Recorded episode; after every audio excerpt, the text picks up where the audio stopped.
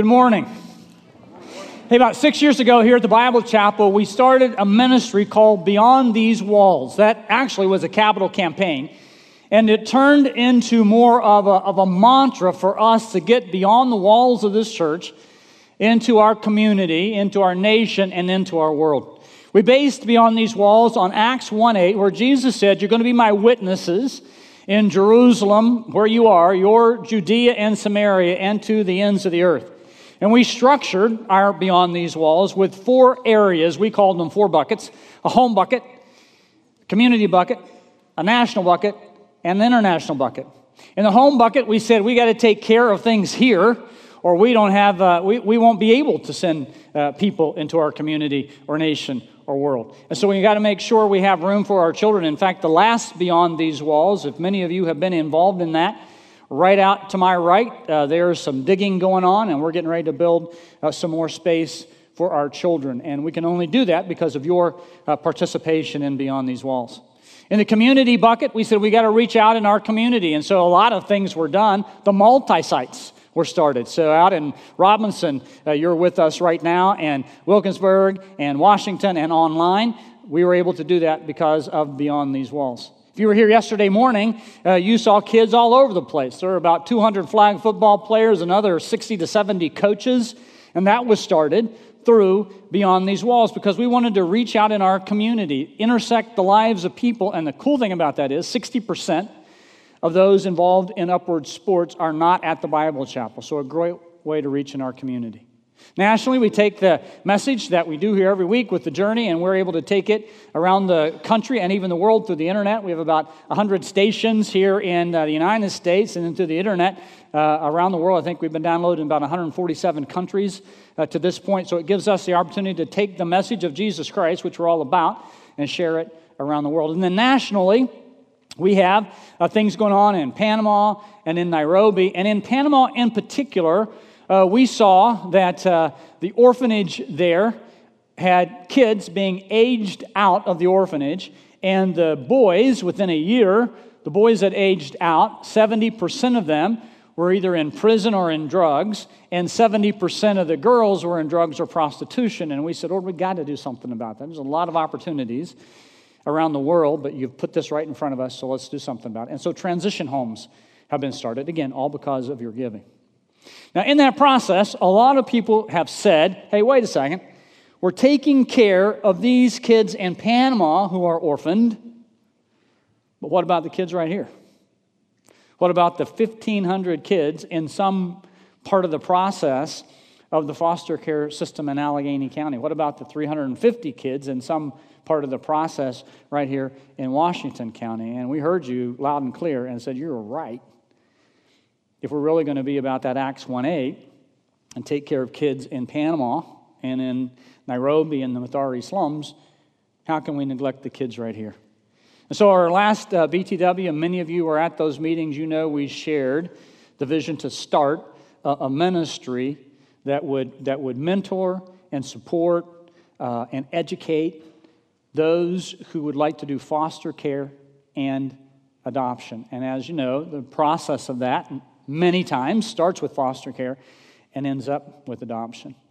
We also have heard from many people who do foster care, and Laura and I have not done that, but many of you have, and you know the emotion that goes with that. You have a little baby in your home, the family literally falls in love with the baby, and then you learn that the mother is now out of rehab, and the baby goes back, and just the emotion that goes with that. How do you handle that as a family? How do you teach other siblings through that emotion?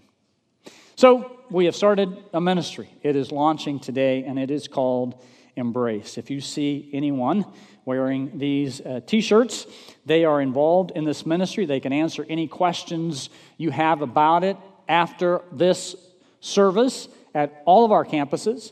We're going to be having some informational meetings. There is food there. You can bring your kids because this is all about kids, so we want that room packed with kids.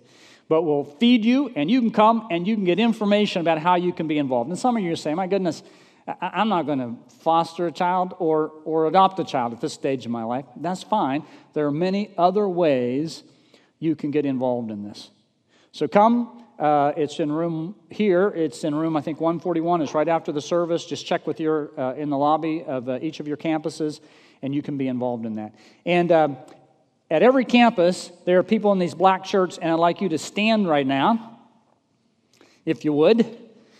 These are people who not only are heading up this ministry, these are people who are heading up this ministry because they have been involved in foster care. And many of them have taken in little babies, and then that has led to adoption. And so we have some tremendous people who have a passion for this, who not only are organizing, but they are in the middle of this thing. And I want you to thank them at all the campuses for what they are doing.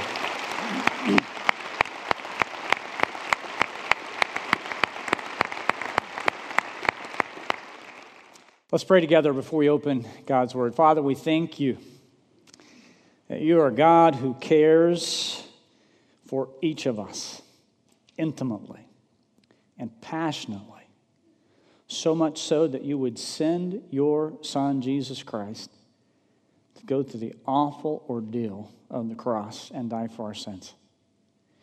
And Father, since you cared for us in such a way, we are thankful that you give us the privilege of caring for others. And so we are praying your blessing on this Embrace ministry. We are praying, Lord, that through our church, we could take care of those 1,500 kids in the process in Allegheny County, and through our church, we could take care of those 350 little children involved in the process here in Washington County. Father, we pray that you would bless this ministry, because we know this, with our best efforts and our best planning and with all the money in the world, it will not be impactful at all unless you bless it, unless you use it, unless you work in the lives of those who are going to be involved, and not only the leadership, but many who are going to be involved in the process. We pray, Lord, that you would raise up your people to do the things that you call us to do, challenging things and beautiful things. Both are involved in taking care of children. Lord, you always meet us right where we are, but we're thankful that you don't just come to sympathize with our weaknesses, you come to take us out of them. And you make all things new in our life. And we don't have to stay in old, destructive habits and sins in our life. But you take us into newness and freshness and joy in a life that is led by your Spirit. And we are all in that process. So we pray, Father, that you would be with us today as we look at your word. Teach us as only you can do. Thank you for your word. Teach us today, Father, we pray in Christ's name. Amen. We're involved in a series of sermons focusing on the life of Jesus Christ. And if you are new to this series, the number sign or the pound sign is what is called in social media the hashtag before the name Jesus, and it's simply an indicator on a social media platform like a Facebook or Twitter or LinkedIn or whatever you use, an indicator to file that particular information. The hashtag is a command that says, file this in this particular file, whatever is following the hashtag. And so we're looking through Scripture to see what has been filed, what has been compiled regarding Jesus Christ by the writers of the gospel and the writers of all of Scripture. Our purpose in doing that is not to gain more knowledge. We don't need more knowledge. We need the knowledge here to move here, don't we? So we want to, in this series, love Jesus more intimately. We want to follow him more passionately, and we want to obey him wholeheartedly. Today we're going to look at the first miracle of Jesus recorded in the Gospel of John. So take your Bibles and turn to John, Matthew, Mark, Luke, John, chapter 2. And we're going to work our way through this first miracle of Jesus. Let me set the context. before we look at it. The gospel writer, John, was an eyewitness, one of Jesus' disciples, an eyewitness of all the accounts he writes. And in John chapter 20, verses 30 and 31, he says this: Jesus performed many other signs in the presence of his disciples, which are not recorded in this book. But these are written. I have chosen these in particular. I have chosen these signs. We'll see that John was all about signs. I have chosen these signs so that you may believe that Jesus is the Messiah, the anointed one, the Christ, the Son of God, and that by believing you may have life in his name. John's book has 21 chapters in it, and 10 of those chapters present the 7 signs to show that Jesus is the Messiah, the Son of God. Chapters 2 through 11 have these 7 signs. These are powerful signs that caused many people in Jesus' day and many people today to trust in Jesus as the anointed one, as the Messiah, as the Christ. As I said, John liked to use the word sign because he wanted to draw people's attention away from the miracle, the wonder, the marvel of the phenomenon, and drive home the point, the reason that Jesus did that particular miracle. There was a reason. Jesus did every miracle that he did. And John doesn't want people to walk away from his book saying, wow, look what Jesus did, or my goodness, how did he do that? He wants his readers to say, now I get it. The sign is more powerful and more meaningful and more significant than the miracle itself. There are 7 signs in John. Let me go through these. I'll start with number 2 since we're going to look at number 1. Number 2 is the healing of the official's son in Capernaum. That's in chapter 4, the healing of an invalid at the pool of Bethesda in chapter 5. In chapter 6, feeding of the 5,000. Also in chapter 6, walking on the sea. In chapter 9, healing the blind man. And then chapter 11, right before John moves into the discourse that takes Christ to the cross, raising of Lazarus from the dead. Today we're going to look at the first one, changing the water into wine in Cana. Now, Jesus spent his entire ministry in this area called the Holy Land, 60 miles wide, 200 miles from north to south. Grew up here in Nazareth, and as we have seen, he traveled from Nazareth when he was 30 years old down to this area. He was baptized by John in the Jordan. Then he went for 40 days of temptation. We looked at that probably in this area here. After he came back from his temptation, we saw last week that John introduced him as the Lamb of God who takes away the sin of the world. We're told during that time that some of the disciples started following Jesus. Andrew started following Jesus. He ran and told his brother Simon Peter about Jesus. Simon Peter started following. There was Philip who started following. Nathanael started following. Remember, Nathanael said, "Can anything good come from Nazareth?" He started following as well. And John, the writer of this gospel, started following. So at this time, Jesus has 5 disciples with him. And he makes his way back up. They would go this way, not through Samaria. We'll talk about that, I believe, next week. Works his way here and goes back to Nazareth. That's where we pick up our story. Look at chapter 2, verse 1. On the 3rd day, a wedding took place in Cana of Galilee.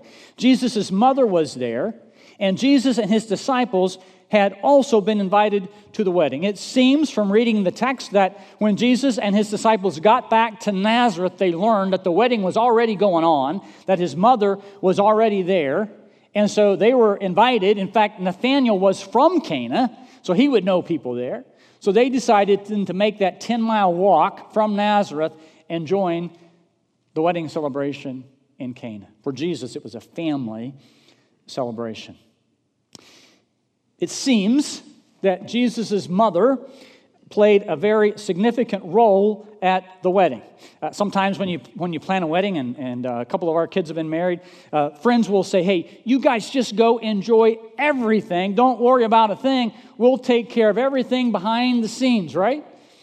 And it seems that's what Mary was doing here. We know that she was in charge of the servants. And she was telling the parents, you go enjoy everything. I'll take care of the servants. I'll take care of the refreshments. Probably this was a very close relative or very, very good friends of Mary and her family. We know that Jesus' brothers were there. We know that Jesus had 4 half-brothers. James, they had very common names, like Jesus was a very common name. Very common names, James, Joseph, named after the dad, Simon, and Judas was one of, not Judas who betrayed him, but one of his brothers. And he had sisters as well. We don't know if the sisters were at the wedding, but we know the brothers were at the wedding. So here was a family celebration for Jesus, his whole family there. It is important to note that Joseph is not mentioned here, and most commentators believe that Joseph has already died at this point. Weddings in that day lasted up to 7 days. Parents, aren't you glad we do not live in that day? And it seems that Jesus and his disciples arrived after the wedding week had started. Some commentators think they arrived the end of the first day. Others say, no, they arrived in the middle of the week. But they arrived after it had already started. Now, when you plan a wedding, you guys know it is a lot of work. Some of you have experienced that. Some of you will. And some of you will experience it faster than you think you're going to experience it, because it goes fast. And you got to make sure those you invite, there's plenty of food, right? Plenty of things to eat and drink. And everyone knows the process. So whatever process you've been through as a parent, just multiply that times 7, because that's what they did in that day. 7 days. Man, that would take a lot of planning. It would take a lot of money. It was expensive. Hospitality was at such a high premium in that day. It is in our day, but it was even higher in that day. And so to run out of food was unthinkable. It was a social disaster. A family would never live that down. They would be the butt of jokes and humiliation for years to come. And unfortunately, this family didn't plan well, maybe. Some people who had RSVP'd, they weren't coming, decided they were going to come. Maybe Jesus and the 5 disciples tipped the scales. We don't know what happened, but we do know that in verse 3, a very short dialogue takes place between Jesus and his mother. A short dialogue, but a significant one. Look at verse 3. When the wine was gone, Jesus' mother said to him, "They have no more wine." Now, we simply read the statement, "They have no more wine," but the tone of her voice, the expression on her face, seemed to add the words, "Jesus, they have no more wine. Do something about it." She may have simply been asking her oldest son to go get some wine and get it back. She may have been asking that. She may have had something different in mind. Mary knew that Jesus was special from that angelic announcement. She knew that he was a son of God. She knew that when she took him to the temple, 8 days old, when he was circumcised, and Simeon said, "This is the Messiah we've been waiting for. He's going to be a light to the Gentiles and the glory of the nation of Israel." She knew that a couple years later when she got a knock on the door and 3 wise men, some strange-looking men from the east, showed up. And they bowed before the toddler, now about 2 years old, and they worshiped him. Maybe she had already heard in this little country the baptism and that the Holy Spirit had come on him. And that the Father's voice had been heard audibly, "This is my son whom I love, with whom I am well pleased." Mary had carried silently the stigma of having a child out of wedlock for 3 decades. And maybe she said, "Jesus, time for a miracle." That seems to be the case. We don't know for sure. John doesn't tell us for sure, but that seems to be the case because of Jesus' reply. Look at verse 4. "Dear woman," in the Greek, it's just woman. It's not a rude comment. The NIV softens it a little bit. "Dear woman, why do you involve me?" Or in the Greek, "What is it to you and me? Why are you bringing me into this? My time has not yet come." Literally, my hour has not yet come. It's interesting, through John's gospel, he uses this a lot. It's normally after a crisis situation. And so when in Nazareth, we'll look at it in a few weeks, they're getting ready to kill Jesus, and he walks through the crowd, and John says his time had not yet come. About 5 or 6 times John uses that. Here, Jesus says, my hour has not yet come. And his hour is his death and resurrection. That's what he came to do. That was his time. Great leader, but he didn't come so books about leadership would be written about him. Great a teacher, but he didn't come so we could learn the didactic process of teaching. Jesus came to save and seek and save those who were lost. And he just tells Mary, why are you involving me in this at this level? My time has not yet come. Now, we don't know Mary's motive, but don't miss this important truth here. Remember when Jesus was 12 years old and his parents took him to Jerusalem to the Passover feast? And in that day, they were traveling from Nazareth, which is about 70 miles walk, to Jerusalem. And they would walk in big groups, so all the people in Nazareth would walk together, and you guys know when you're together at a picnic or whatever, you're talking over here and your kids are playing somewhere else. Well, as they were traveling, the kids would be playing along the road. So they made their way to Jerusalem, had the great time there at feast. They're going back, and they're a few days out, and they realize, hey, Jesus isn't among the kids playing. Where is he? And they start to panic, and they go back to Jerusalem. And Scripture says they looked for 3 days. And then they finally found him in the temple talking, this little 12-year-old talking to the teachers. And they said they were marveling at this little boy. Well, Mary saw Jesus and, like any mom would do, said, Jesus, why have you treated us like this? Your father and I have anxiously been looking for you. Remember what Jesus said? Why were you searching for me? Didn't you know that I had to be, what? Yeah, in my Father's house, or some translations, about my Father's business. Well, this wedding in Cana is kind of part two to that. Fast forward 18 years. Jesus is now 30. And Jesus is saying to Mary, in no disrespectful tone or attitude, Mary, I'm now on God's timetable, not yours. The Heavenly Father, Mary, not you, will now be the one governing and guiding my activities. Mary, I don't do miracles just on a whim, and I don't do miracles just to help people out who have run out of wine. And at that time, there's this launch, if you will. Jesus has already launched his ministry with the baptism, but now within the family, there's this launch of Jesus breaking away and saying, I am on the Heavenly Father's timetable. And Mary submitted to Jesus' authority. From here on out, it's not really Jesus, her son, but what? Jesus, her Lord. Jesus, her Savior. Look at verse 5. His mother said to the servants, do whatever he tells you to do. She's now submitting. Here's the first time we see Mary submitting now to her Lord and Savior. Do whatever he tells you to do. Now, through the eyes of John, we read the whole story. We get to see the whole story, right? But when Jesus did his first miracle, there were only a handful of people who saw it. First of all, Cana is a little insignificant village.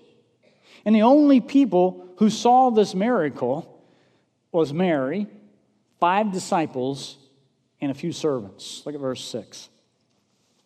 Nearby stood 6 stone water jars, the kind used by the Jews for ceremonial washing. Mark that down. That's important.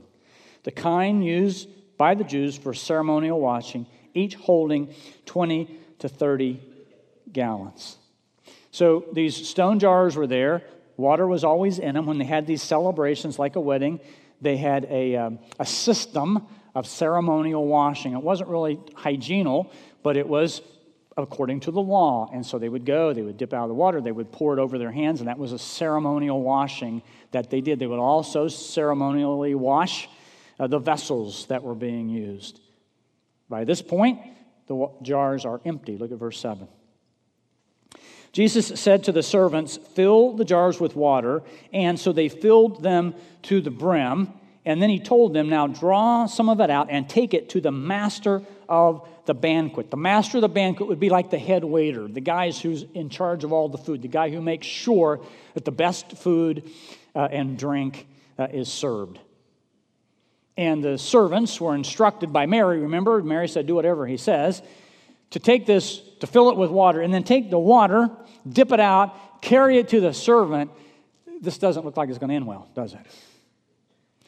But somewhere in between the process of them dipping it, their anxiety of carrying that over and giving what they thought was water to the head waiter, somewhere in that process, Jesus turned this water into wine, and rich wine. Look at verse 9.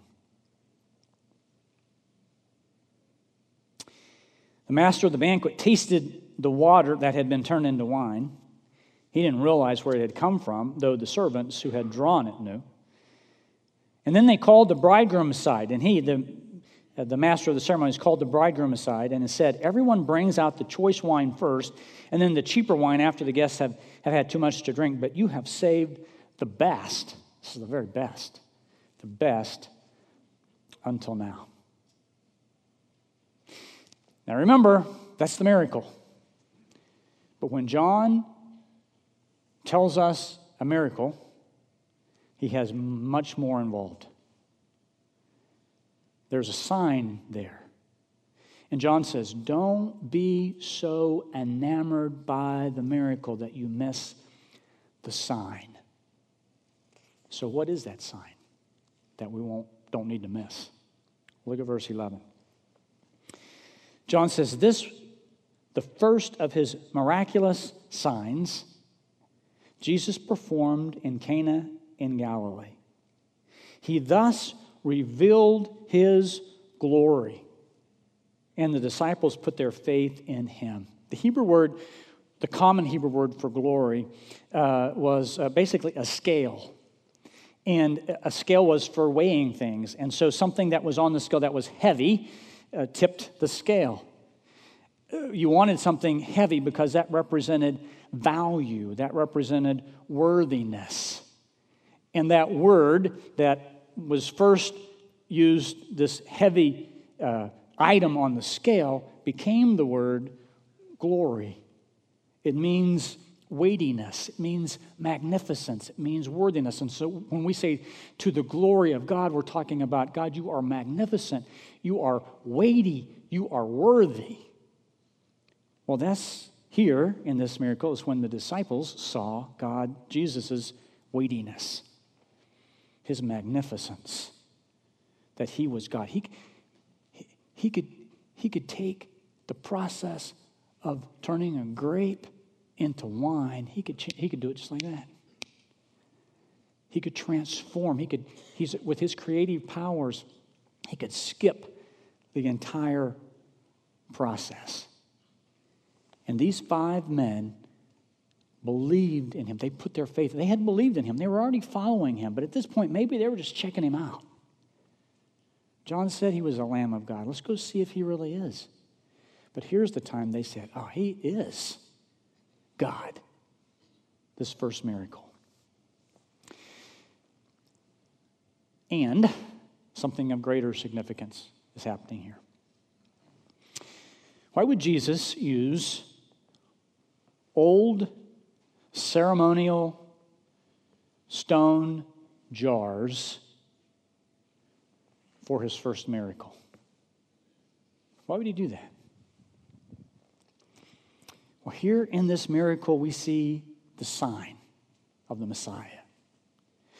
We see the old ceremonial water becoming, representing the law of the Old Testament, all the ceremony, all the stuff of the Old Testament, turning into what the Bible uses to represent joy, rich wine. Old Testament law, all that, Jesus turns into the new covenant joy. The old covenant, we can say it like this. Here's the sign. The old covenant water became new covenant wine. And in this miracle, in this first miracle, in this little insignificant village in Canaan, Jesus was showing that he had come, not just to do miracles, but he had come to replace the old covenant with the new covenant. He had come to make things new. He took that old covenant ceremonial water and he made it into new covenant meaningful wine. The same wine, the same substance he would use to tell the disciples later, remember, this is my body of the new covenant, representing my blood. The criticism that Jesus got often from the religious leaders was that he ignored the Old Testament, right? So he healed on the Sabbath. What are you doing healing on the Sabbath? You've read the Old Testament law. You do not do that on the Sabbath. And Jesus said, yeah, unless you're what? The Lord of the Sabbath. You don't have your disciples eat without doing that ceremonial cleansing, pouring that water over their hands. You don't have your disciples pick grain on the Sabbath. What are you doing, Jesus? You are ignoring this very thing that we hold dear to, that we have taught, that we're committed to. Let's think about that. Jesus did not come to ignore or abolish the Old Testament. He said that very clearly. Matthew chapter 7. Do not think I have come to abolish the law or the prophets. I've not come to abolish the law, but to what? To fulfill them. For I tell you the truth, until heaven and earth disappear, not the smallest letter, not the least stroke of a pen will by any means disappear from the law until everything is accomplished. Now let's think about that. How did Jesus come to fulfill the law? There are three strands of the Old Testament law. There is the civil strand of the law. There is the moral strand of the law. And there is this ceremonial or religious strand of the law. And by the way, my printing is getting a little better on this, isn't it? When I have to get that encouragement for myself, it's too late, but I just wanted you to know that.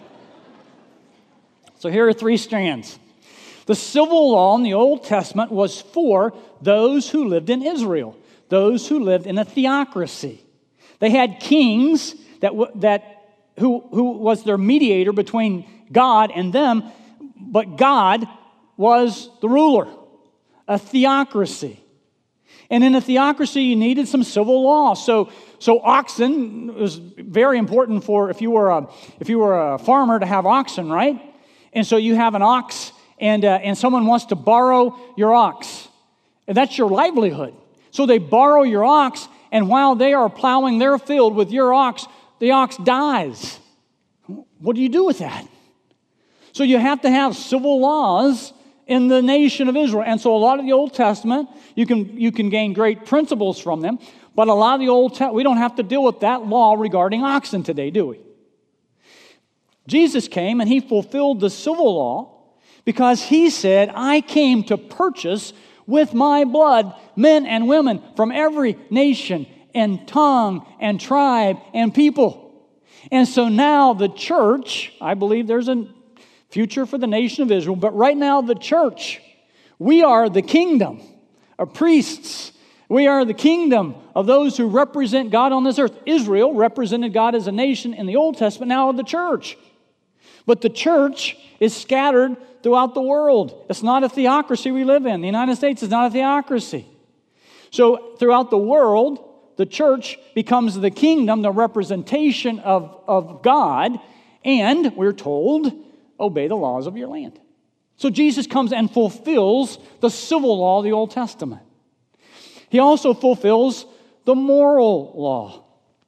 The moral law in the Old Testament is summed up in the Ten Commandments. Every commandment, with one exception, is repeated in the New Testament. Jesus, in fact, takes the law that dealt with the external and he puts it inside us. Remember? He says, you have read, do not murder.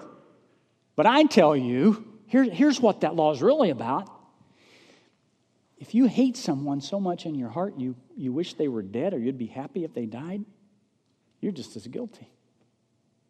The law says, don't commit adultery. Oh, but don't pat yourself on the back if you just haven't slept with someone not your wife. You see what that law really meant? Was when you lust after someone, you've done the same thing. See, Jesus takes every one of those laws and he says, here's the fulfillment of that. Here's what it really means. He takes it to our heart. Now, there's one commandment that is not repeated by Christ in the New Testament. And that one is, remember the Sabbath to keep it holy. In the Sabbath, in the Old Testament, the Sabbath was a day of rest. You rested from your work. In the New Testament, the writer of the Hebrews tells us that Jesus is our Sabbath rest. What the Sabbath was to demonstrate in the Old Testament, Jesus has come to fulfill. And we rest in him. We rest in our works. We rest from our works in him every day. He is our Sabbath rest. Now, there's one more strand of the law. That's the ceremonial strand. The ceremonial strand included these jars that you washed your hands with, and included the entire sacrificial system of the Old Testament. So here's what you sacrifice, here's what you don't sacrifice, here's how you sacrifice it, here's how you take the blood and collect the blood and sprinkle it on the altar. Here's why you do all that. The sacrificial system. Well, how did Jesus fulfill the sacrificial system? The Lamb of God, who came to take away the sin of the world one time for all time. We don't need the ceremonial system anymore because Jesus has come to fulfill it. He didn't come to abolish the civil law, the ceremonial law, or the moral law. He came to fulfill all of that. Look at Hebrews chapter 9, verse 11. By the way, the book of Hebrews is an entire book rich in the Old Testament that shows how Jesus became our high priest and how he fulfills the laws of the Old Testament. Not abolishes them, but fulfills them. Verse 11, when Jesus came as high priest of the good things that are already here, he went through the greater and more perfect tabernacle that is not man-made, that is to say, not a part of this creation. He did not enter by means of the blood of goats and calves, but he entered the most holy place once for all by what? His own blood, having obtained eternal redemption. He did that one time for all time, not to be repeated. The blood of goats and bulls and the ashes of heifers sprinkled on those who are ceremonially unclean sanctify them so that they are outwardly clean. How much more, then, will the blood of Christ, who through the eternal Spirit offered himself unblemished to God, cleanse our consciences from acts that lead to death so that we might serve God, the living God? So if those old things in the Old Testament cleanse us outwardly, how much more does Jesus do that as he offered himself unblemished to God? For this reason, verse 15, Christ is the mediator of the new covenant, that those who are called may receive the promised eternal inheritance, now that he has died as a ransom to set them free from the sins committed under the first covenant.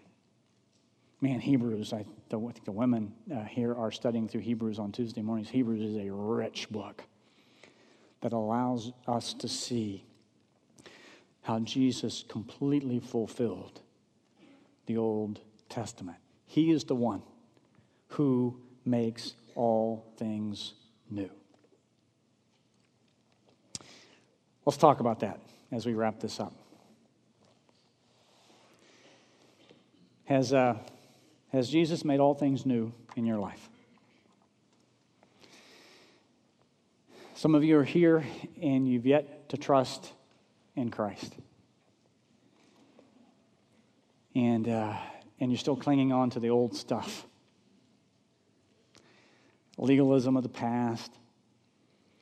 Trying to work your way to God. Trying to be good enough for God.